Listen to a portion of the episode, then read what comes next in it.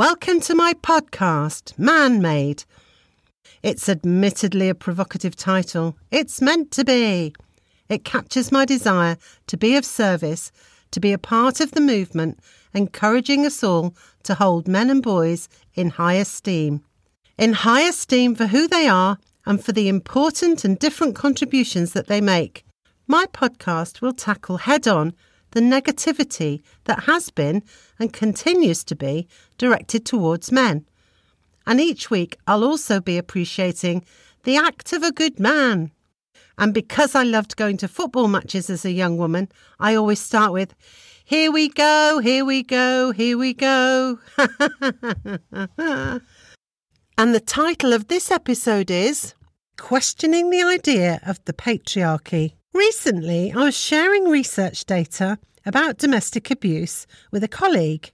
I was saying that there's research that shows that men and women experience domestic abuse at similar levels and that the majority of domestic abuse is co created. I also shared statistics from a paper published by the National Centre for Biotechnology Information in the United States. This paper presents findings that same sex relationships have similar, if not higher, incidences of the phenomenon.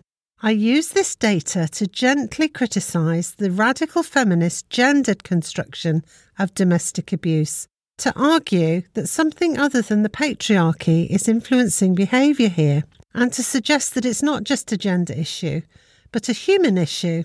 The NCBI paper draws an interesting conclusion, saying that the higher domestic abuse rates in same sex couples is a result of the extra social stresses they experience of being in a minority. I would not disagree with this. In my therapy models, all rage behaviours result from stress, from the stress of early life developmental trauma and or the experience of traumatic life events. There's a link to the research I'm referring to and the NCBI paper in the episode notes. When I'd shared this research with my colleague, I expressed my opinion that in the light of this data, it didn't make sense to me that only men and the patriarchy are to blame for domestic abuse. My colleague replied, But the patriarchy influences everything. It's everywhere. This took me back to the early 2000s and a post I'd seen on the Respect website. For those who may not know, Respect is a UK organisation funded by the Home Office to tackle domestic abuse. Respect as an organisation was in its infancy and had been criticised by many of us for its gendered approach. As a result, I believe in an effort to acknowledge the existence of female on male violence, they offered a hasty and very simplistic one sentence explanation of the phenomenon. That explanation went that female domestic abuse is because women are behaving like men. I don't think much empirical research had gone into that determination. Anyway, back to my colleague and her the patriarch is everywhere comment. I was a bit startled by my blunt response. I said, I don't believe in the patriarchy. As I reflected on what I'd said later, it sunk in on a deeper level than ever before that the patriarchy is just a belief system. There's no evidence base to it, no underpinning empirical research. It's not a tangible thing at all. So, as a result of this encounter, I decided in this episode to focus on Jordan Peterson's critique of the idea of patriarchy. His critique is in his chapter about Rule 11 in his book 12 Rules for Life An Antidote to Chaos. The chapter is wittily entitled Do Not Bother Children When They're Skateboarding. And the section I'm presenting here has a subheading The Patriarchy Help or Hindrance. There's a link to Peterson's book in the episode notes. Peterson begins by telling us that culture is not beyond criticism, and that, of course, culture is an oppressive structure. It's always been that way. We inherit it from the past as a ghost, machine, and monster.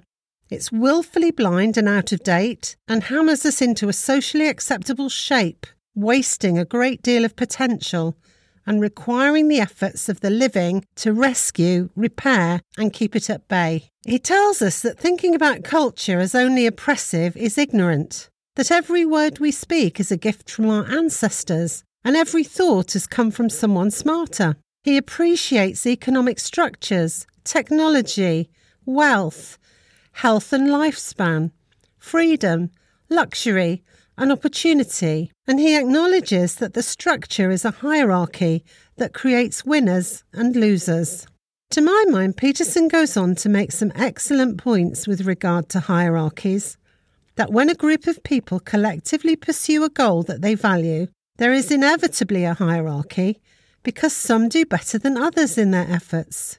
He adds, indeed, to a great extent, it's the pursuit of such deeply desired goals that makes life meaningful.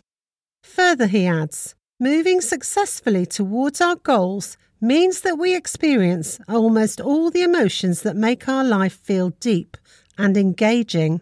The price to be paid for such depth and engagement is the inevitable creation of hierarchies of success and differential outcomes. I want to add here that in my experience, there's a wide variety of hierarchies in life, and we can be in varying positions in all of them. In some, we may be higher up the hierarchy, even at the top, and in others, we may be middling or lower down. Peterson argues quite convincingly, I think, that absolute equality would mean sacrificing the very thing, striving for the deeply desired goals, that makes life worth living. It would also, I think, rob us of the opportunity to differentiate that makes us unique. Focusing now on the issue of the patriarchy, Peterson tells us that it's perverse to consider culture the creation of men. He offers an alternative narrative. Throughout history, men and women have both struggled against privation and necessity. They've battled for freedom from the overwhelming horrors of filth, misery, disease, starvation, cruelty, and ignorance and before the 20th century, the experience of surviving on very little money per day. He acknowledges that women were often at a disadvantage during that struggle, as they had all the same vulnerabilities as men, but with the extra reproductive burden and less physical strength. They also had to put up with the serious inconvenience of menstruation, unwanted pregnancies, the chance of death or serious injury during childbirth and the burden of too many young children. This has echoes of Dr. Warren Farrell's discussion about men and women both being in survival mode until recent times. Peterson asks us to consider that women were indeed disadvantaged, but this was because of their particular female vulnerabilities, on the top of struggling with the same dire circumstances which men also struggled with, rather than being disadvantaged because men were tyrannical. In Peterson's opinion, what's been labelled as the patriarchy was an imperfect collective attempt by men and women over millennia to free themselves from privation, disease, and drudgery. Peterson mentions four good guys in this section and asks us were they part of the patriarchy? There's Aruna Chalam Muruganathan, who, undeterred, and according to his family, in a state of insanity, spent 14 years trying to rectify his wife's dilemma of having to choose whether to buy expensive sanitary products or milk for the family. The low cost and locally produced sanitary napkins that he invented are now distributed across all India. Next up is James Young Simpson, who used ether to help a woman with a deformed pelvis to give birth. Later, he switched to using chloroform, and the first baby delivered with this support was named Anesthesia. It was a man who produced the first tampon. Dr. Earl Cleveland Haas made his product of pressed cotton and cardboard applicator tubes. By the early 1940s, 25% of women were using them. 30 years later, it was 70%. Now it's 4 out of 5 using them. Lastly, we're introduced to Gregory Goodwin Pincus, the man who invented the birth control pill. Peterson asks Did these men oppress or free women?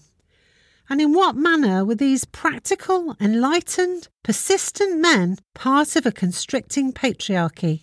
He asks a further question Why do we teach our young people that our incredible culture, and I would add an incredible culture which people from all over the world wish to migrate to, is the result of male oppression. He mentions a wide range of academic disciplines, including education, social work, art history, gender studies, literature, sociology, and increasingly law, that he says are blinded by this assumption. And I'd like to add psychology, psychotherapy, and counselling to that list. He's further concerned that the teaching of such ideology encourages radical political activism, and that the radical political activism is so embedded in the education that it's not distinguishable from it. Universities today are fostering political engagement. Not a bad thing, you might say but it's being fostered from only one perspective a radical left wing perspective. In conclusion, it feels very important to me to be raising awareness about this, what I would call invisible indoctrination. This invisible indoctrination is embedded in culture generally and in education in particular. And it's also important to me to be presenting an alternative worldview even though I'm acutely aware that holding the views I do in my profession, ironically, places me in a minority. And now it's time for Good Guy of the Week. Drum roll, please. I heard the most delightful story in the queue for the till at Lidl's this week. As I tried to load my purchases onto the conveyor belt in a very particular order, I was totally captivated by a story that the customer in front of me was telling. She told the cashier, I'm so pleased that things at school are getting back to normal, and also that my grandson can go back to his football training.